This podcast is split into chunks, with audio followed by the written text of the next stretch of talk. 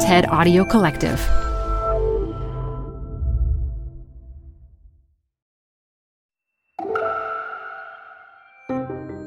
You're listening to TED Talks Daily. I'm Elise Hu. Today's talk features communications researcher Dannagal Young, who studies the link between our psychology and politics. You can break down our personality types into people who are more open and flexible and those who prefer more order. In her TED 2020 talk, Young says both sets of traits are crucial to any society, but our differences are being dangerously used to divide us. What if things weren't that way? Support comes from Zuckerman Spader. Through nearly five decades of taking on high stakes legal matters, Zuckerman Spader is recognized nationally as a premier litigation and investigations firm. Their lawyers routinely represent individuals, organizations, and law firms in business disputes, government and internal investigations, and at trial, when the lawyer you choose matters most. Online at Zuckerman.com. The best place to see stars is at home with Prime Video. Get everything included with Prime, like Mr. and Mrs. Smith, starring Donald Glover and Maya Erskine. Rent or buy hits like Mean Girls, starring Renee Rapp. Or add on channels like Max for the HBO original Curb Your Enthusiasm with Larry David. You've never seen so many stars in one place. Prime Video. Find your happy place. Restrictions apply. Prime membership not required to rent or buy. Prime membership required for add-on subscriptions. See Amazon.com slash Amazon Prime for details. Support for TED Talks Daily is from Progressive, home of the Name Your Price tool. You can say how much you want to pay for car insurance, and they'll show you coverage options that fit your budget. It's easy to start a quote. Visit progressive.com to get started. Progressive Casualty Insurance Company and affiliates, price and coverage match limited by state law. I'm a political and social psychologist. I study how people understand the world and what this means for society and for democracy, which, as it turns out, is quite a lot. Some people see the world as safe and good, and this allows them to be okay with uncertainty and to take time to explore and play. Others are acutely aware of threats in their environment, so they prioritize order and predictability over openness and experimentation. In my academic research, I study how these two approaches shape how we think and feel about everything from art to politics. I also explore how political elites and partisan media use these very differences to engender hatred and fear, and how the economics of our media system exploit these same divides.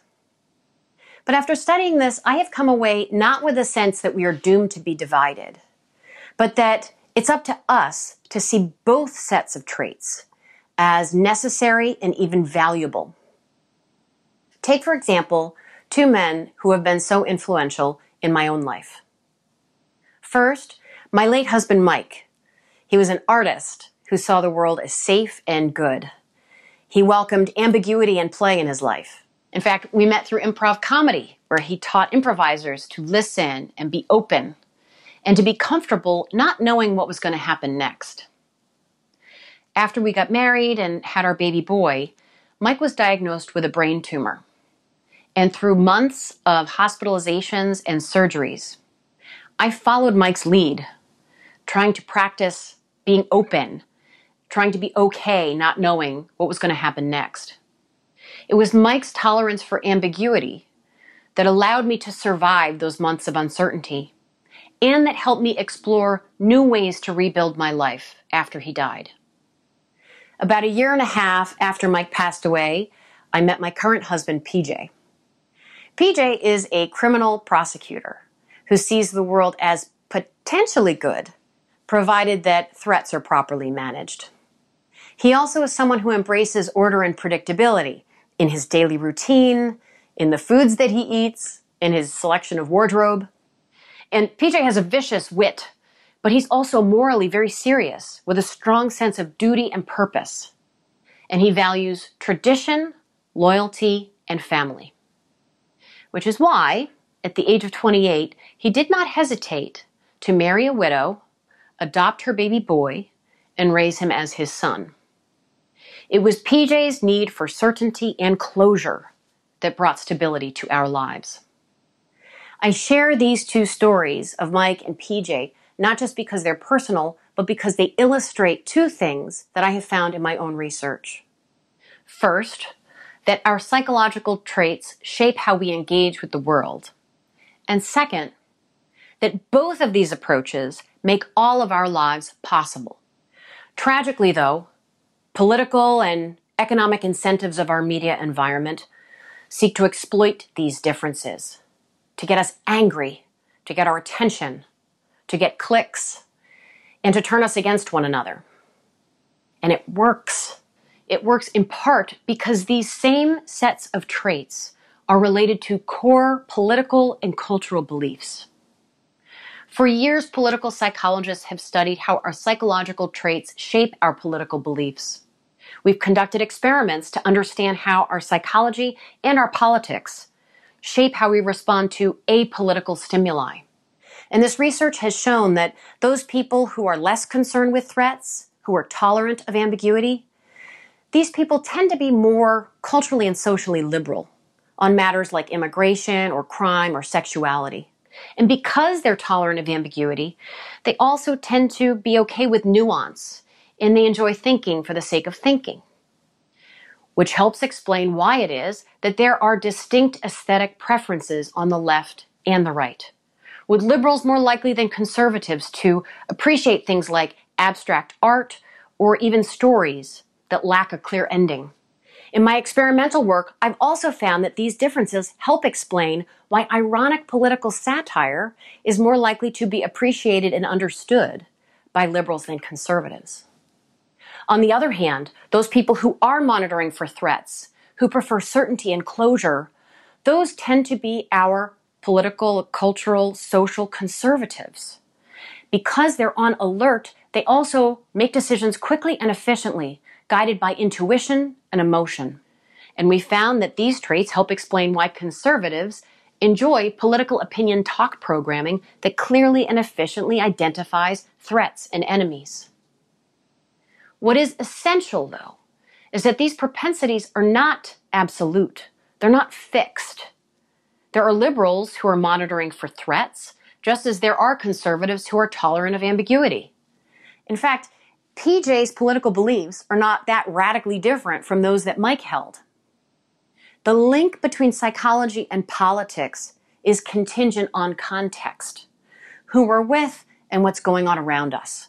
The problem is that right now, our dominant context, our political and media context, actually needs these differences to be absolute, to be reinforced, and even to be weaponized. For reasons related to power and profit, some in politics and media want us to believe that those people who approach the world differently from us, the Mikes or the PJs, themselves are dangerous.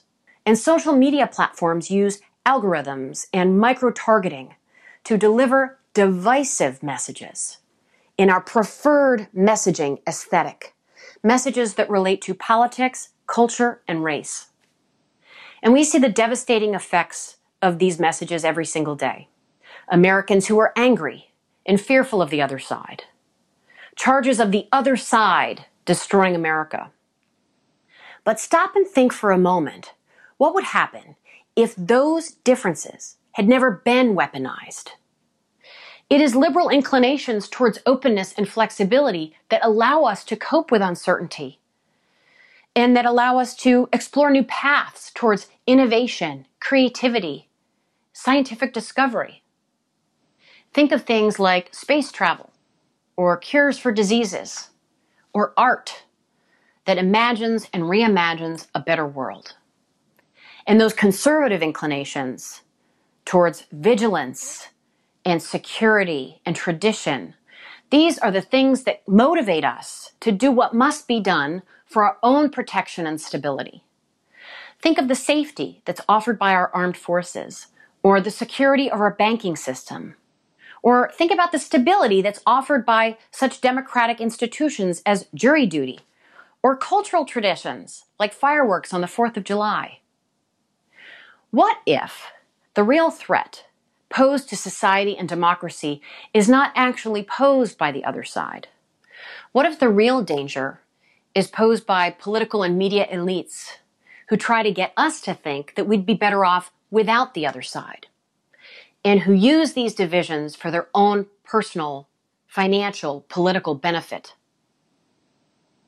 Mike and PJ engaged with the world very differently, but these distinct approaches continue to enrich my life every day. Instead of our political and media context determining that the other side is the enemy and lulling us into believing that that's true, what if we choose to create the context?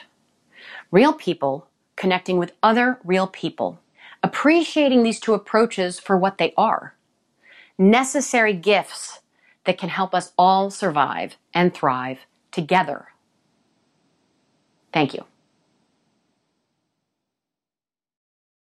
Support for TED Talks Daily comes from Odoo. If you feel like you're wasting time and money with your current business software or just want to know what you could be missing, then you need to join the millions of other users who switched to Odoo. Odoo is the affordable all in one management software with a library of fully integrated business applications that help you get more done in less time for a fraction of the price. To learn more, visit odoo.com slash TED Talks. That's O-D-O-O dot com slash TED Talks. Odoo, modern management made simple.